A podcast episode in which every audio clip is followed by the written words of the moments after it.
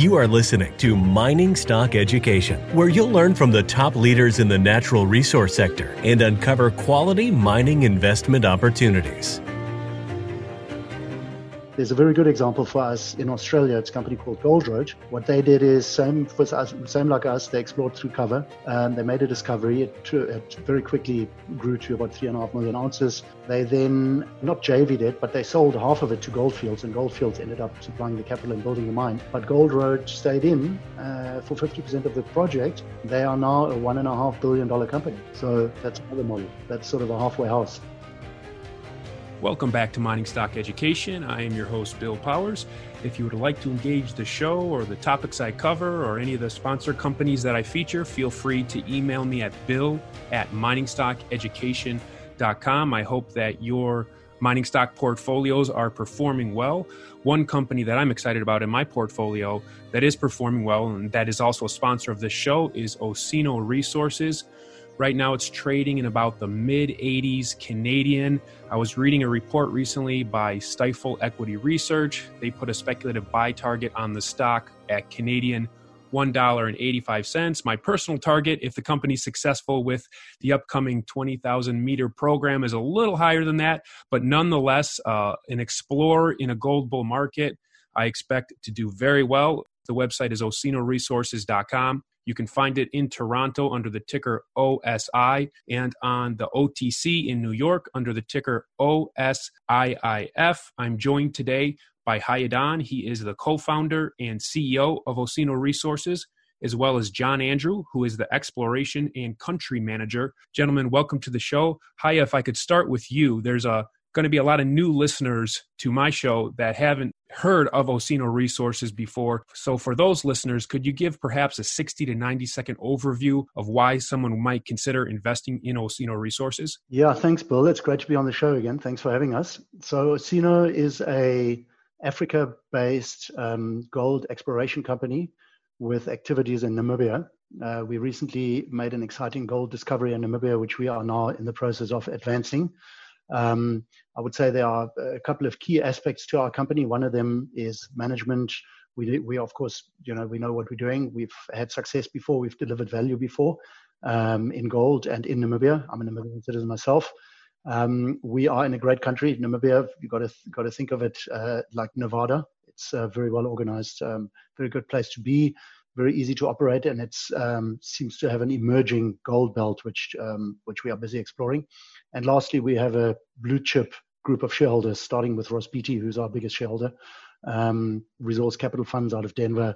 And after this latest financing we did in January, we've got a bunch of other uh, well-known institutional investors that are standing behind us and enabling us um, to do what we're doing. So that's that's really what Osino is all about. So prior to this international virus pandemic that has uh, seen governments give requirements for what businesses have to do if they continue operating or telling certain industries and businesses to shut down. How has Namibia, the jurisdiction you're in, responded and how has that affected your work program? So, Namibia has responded similarly to South Africa um, by instituting a, a, fairly strict lockdown um, about a month ago. And so most companies basically uh, locked down, uh, like us, we're operating from home, John and I. Um, our technical field staff is at home and we're not active now. Um, mining companies in Namibia have continued to operate on a sort of skeleton basis, but um, the Namibian government made an announcement that there's, there is going to be a partial lifting of the lockdown. We're very excited about it because it means that Osino can get going again can start drilling again and can start uh, becoming very active again. So, behind the scenes, what have you been able to accomplish during this time of working from home? I'm going to hand that to John because uh, you know John is my exploration manager, and he um, I'm only there to raise money, set strategy, and make sure that we keep going forward. But in terms of the engine room of the company, that really is John. He he, he is um, employee number one. He's the first guy that I hired. He helped me acquire the and consolidate the portfolio in Namibia and he also put the team together, put the entire Namibian infrastructure together, and implemented the exploration program that resulted in this discovery that we made. And of course, he's quite preoccupied now again with getting us going. Um, and he's driven a number of technical studies and initiatives over the last couple of weeks that kept us quite busy over the lockdown. So, John, over to you. Thanks, Heye. Thanks, Bill. Um, yeah, we've actually uh, been able to keep fairly busy. Um, all our sort of geologists and professional staff um, all working from home. But we've we've instigated we instigated a few um, studies before the lockdown um, in March that have continued through this period. Um, particularly structural a structural geology review of the drilling that we did last year, um, just to look at um, our results, our interpretations, and give us a, a, different view on those. And that is is pretty much complete, and we'll be able to use that to to refine our drill program when we start up again next week. Um, so that was a that was a very important um, uh, study that we did. Also, We've engaged consultants to look at the drill results from last year and uh, with the view to um, checking all our standard operating procedures and so on. Um, that will ultimately, we hope, lead to the um, resource estimate later in this year or early next year that this 20,000 meters of drilling that we're going to get going again with um, will will help uh, get us there. So the, the, the consultants, the mineral resource estimate consultants, have been looking at our results and have done a, a check of some of our procedures and so on that um, we will continue with when they are allowed to return or at least travel again. We'll get them to to go to Namibia and do a, a fairly typical site inspection and so on. Um, we've also done some interesting work on some of our core from last year, where we did some hyperspectral um, imaging of a few holes um, which we've been um, we've received those results now, and we've been um, going through them, and they're throwing up some very interesting, uh, subtle results. Some some conf- confirmation of our logging and um, earlier petrography work, but also some subtle variations in alteration that we think might be playing a role in some of our um, higher grade mineralization. So those studies have been ongoing um, in this period, and then also it became fairly clear I think maybe a week, two weeks ago, that the lockdown would be lifted and that we probably would be able to to um, proceed with the drilling and other field work. So we've been getting things ready, ordering the necessary um, supplies and PPE that will be needed to make sure we can operate um, with all the precautions that are needed um, when this partial lockdown um, or the lockdown is lifted and we can car- we can carry on. John, I understand that over 800 meters of the planned 20,000 meter program have already been completed. So when you get those drills turning again here shortly, I believe, if I recall from my conversation with Dave Underwood last time, about 60% of the holes are going to be step out or expansion holes, and about 40% are infill. Is that correct? Yeah, that's about right. So we, we managed to get some drilling done um, before the lockdown in March. Um, four holes were completed, and um, so we'll get back to the two diamond rigs to, to continue. And very much the focus is on, as you say, there's a, a split between expansion drilling um, to expand what we know at Twin Hill Central um, and some of the other prospects uh, along strike. And then also the, the more sort of um, routine, if you like, um, infill drilling, closing up the drill spacing, the section spacings, and the, um, the drill spacing along the section lines as well, down to 100 by 50 or, so, or something like that across the Twin Hill Central body itself. With the mineral resource that you hope to have out before the end of this year, what categories do you expect those mineral resources to be in? Inferred, indicated, measured? I think realistically, we, we probably would aim to have, have inferred. Um, I'm not sure that we would have enough detail um, to have anything um, above that. We will do some fairly detailed drilling in a small area, so potentially we could get something um, in that area where we, we might go down to 50 by 50 um, drill spacing, and perhaps we could get more than inferred. But I think realistically, uh, most of it would be in inferred category. Would you like to add something, Heye? I just want to do some expectation management because I don't think it's going to be by the end of this year. Basically, the plan that we've always communicated was that we will spend the rest of this year doing intensive drilling but then typically it takes another three months or so to convert that to um, resource work because you know you've got to wait for results to come in, you've got to interpret, you've got to model and so forth. So I always said that internally um, we're targeting. It would be great if we can get something out before PDAC next year, but to some extent it also depends on the success that we get because um, you know we're not hung up about putting out a resource. Um, of course, ultimately exploration needs to uh, end up uh, or, or, leads towards resource defining resource. But the first resource that we will put, put out needs to be substantial. Um, and you know, to some extent, we if, if if with the drilling by the end of this year, the the key number isn't there yet, um, then we will just keep on drilling because uh, ultimately we will get there. And I mean, to me, in terms of what is the key number, I mean, I've always said that sort of the respectability threshold is probably between you know one and a half, two million ounces. Will we get there by the end of this year? I don't think so. Um, sometime next year, I think that that chance exists, but it depends on the drilling that we're going to do. Um, so, so therefore, I think a good expectation is to expect a maiden resource sometime in the first half of next year. Thank you for clarifying that, Heye. And John, I understand that not only will you be expanding the Twin Hills Central discovery, but you're also doing work at uh, various targets throughout your land package. Yes, very much so. Um, long strike from Twin Hills Central at Twin Hills West and Clouds and the Barking Dog prospects that we have, we've we've only put a few holes into those really, and um, there's a lot more work to be done, um, and that's partly why we uh, started doing an IP resistivity survey um, in March as well, is to help us refine some of the targeting on our strike um, along strike targets as well, um, and as well as the, the drilling, there'll be other other work, more regional work going on on the rest of our land package and other projects as well. Yes. Heye, is there anything else that um, you you would like John to emphasize in terms of what the planned program for 2020 is? I would just like to say we all internally very excited. Um, you know, I want to re-emphasize also. Remember, everything we're doing is undercover.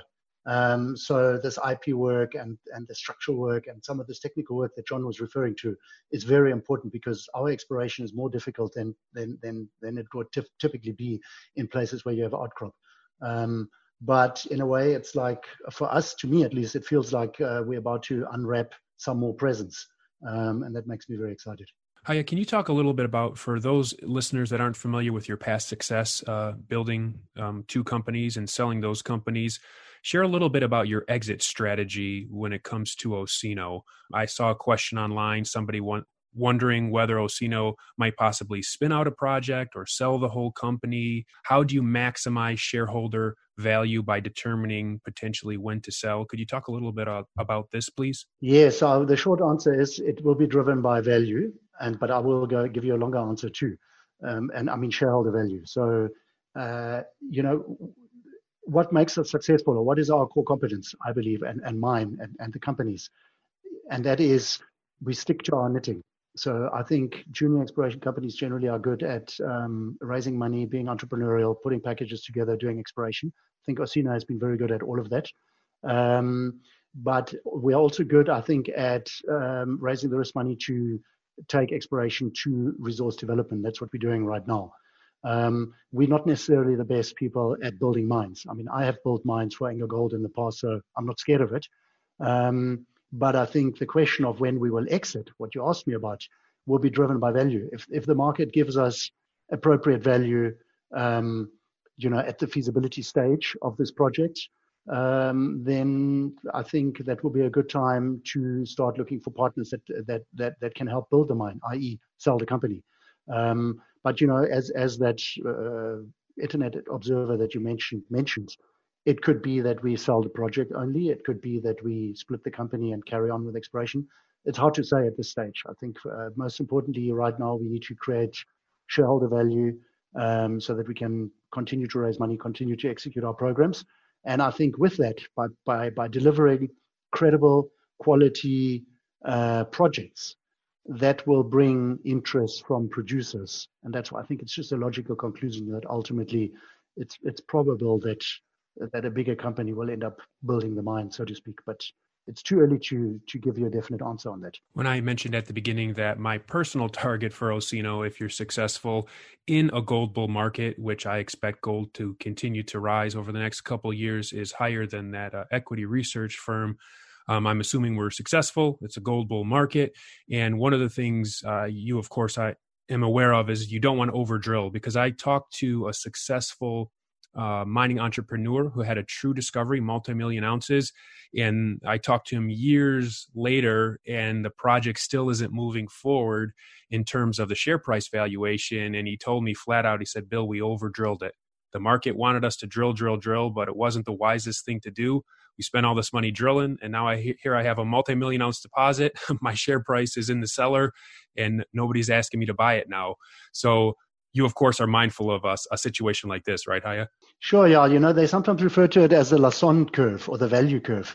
And the conventional thinking is that as you know, as as as you move along that value curve, once you go from resource definition where we are now to project development, which which often involves or which usually involves a lots of infill drilling, basically converting inferred resources to indicated resources. I mean, that's a hard slog because you're not adding answers, you're just making the answers better. The conventional thinking is that the share, shareholder value or share prices don't increase then anymore. That typically you have a period of, of share price stagnation until you get to production and cash flow and so forth. And so the warning is that you shouldn't get stuck in those doldrums. Uh, so yes, we are conscious of that.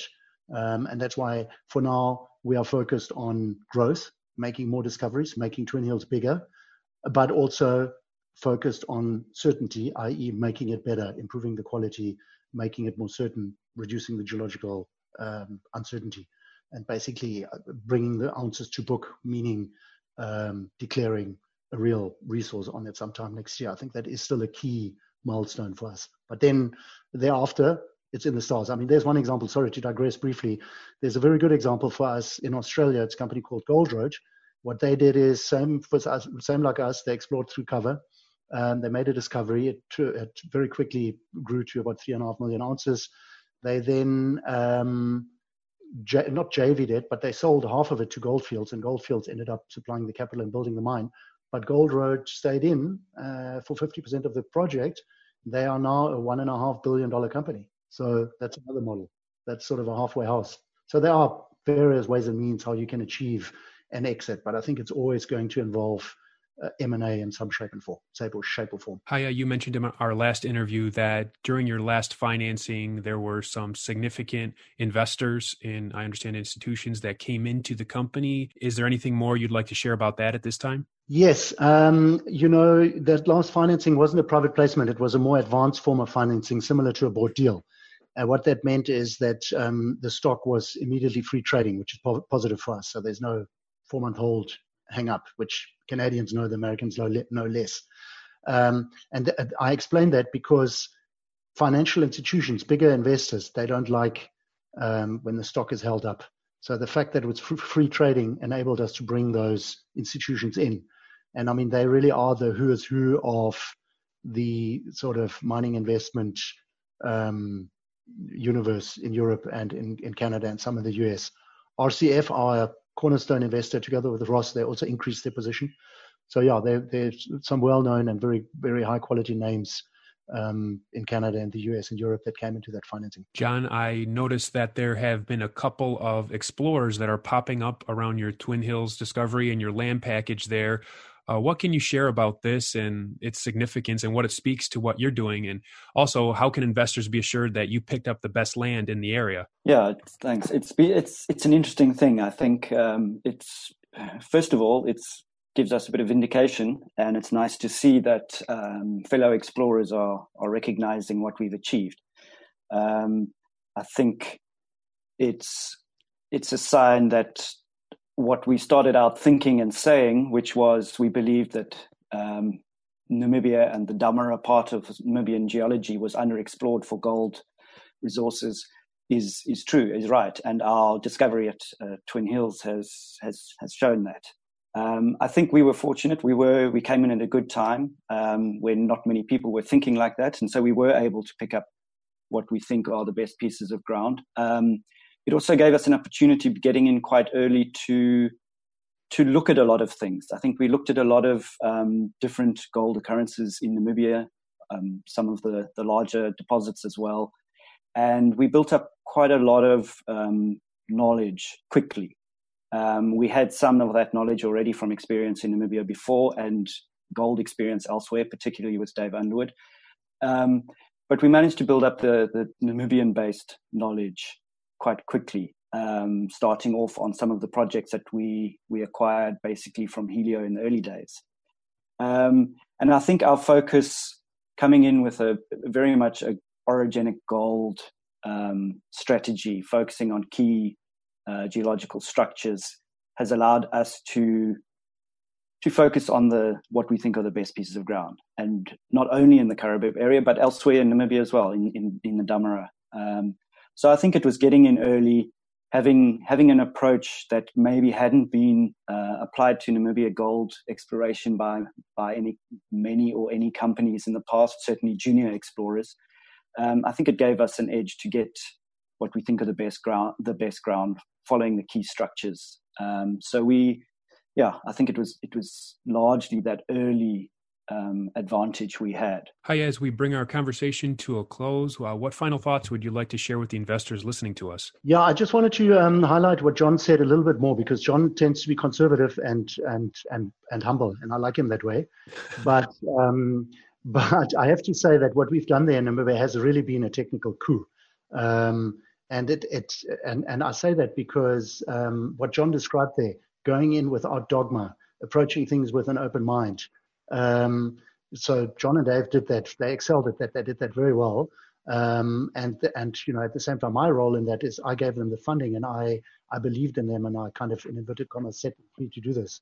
And so it took us two or three years of hard work and spending around $10 million of preparatory exploration that ultimately led to this discover, discovery. But the discovery is real, it's legit, it has size, and it's going to turn into a mine. So I'm, I'm very proud of them. And I'm very proud of John, of what John and Dave have, have actually done there. And I think increasingly our our compatriots in the industry are recognizing this, and it's it's that's that's that's motivating for us. The company again is Osino Resources. Website is osinoresources.com. If you're in Toronto, find it under the ticker OSI. On the Frankfurt Exchange, you can find it under R2R1, or in New York under the ticker OS. IIF. Gentlemen, thank you very much for coming on the show and providing an update. I much appreciate it. Thank you very much. Thank you.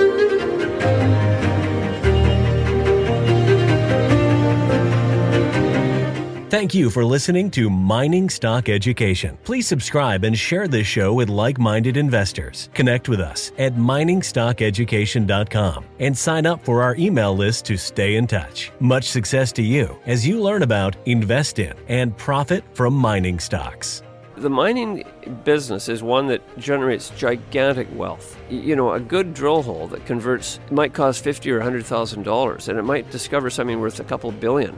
There is no sector that I know of that has offered up as many predictable circumstances uh, where there was the possibility, certainly not the certainty, but the possibility of 10 for 1 returns, as there is in small cap and micro cap mining stocks concomitant with that, if you don't do the work, or even if you do do the work and don't discipline yourself on the sell side, there are very few places in the world where you can lose as much money as quickly as in mining stocks, too. I just started to study up on mining stocks and I just became fascinated because this is such a tiny sector and it's so volatile that either you could really you could do really really well or you could pretty much get blown out of the water really quickly the mining sector is a very risky sector. It can take your money very, very quickly. Don't fall in love with stocks. Don't be overly confident, and just do your work as best you can. Do your very best, but don't fall in love and don't get too overly confident because um, that's a recipe for disaster. I have met you know professional retail investors that have made a tremendous amount of money on the junior mining space. Some of them aren't accredited, and they just they spend their days researching, talking to people, being on the phone, being pouring through financial documents. But it requires commitment.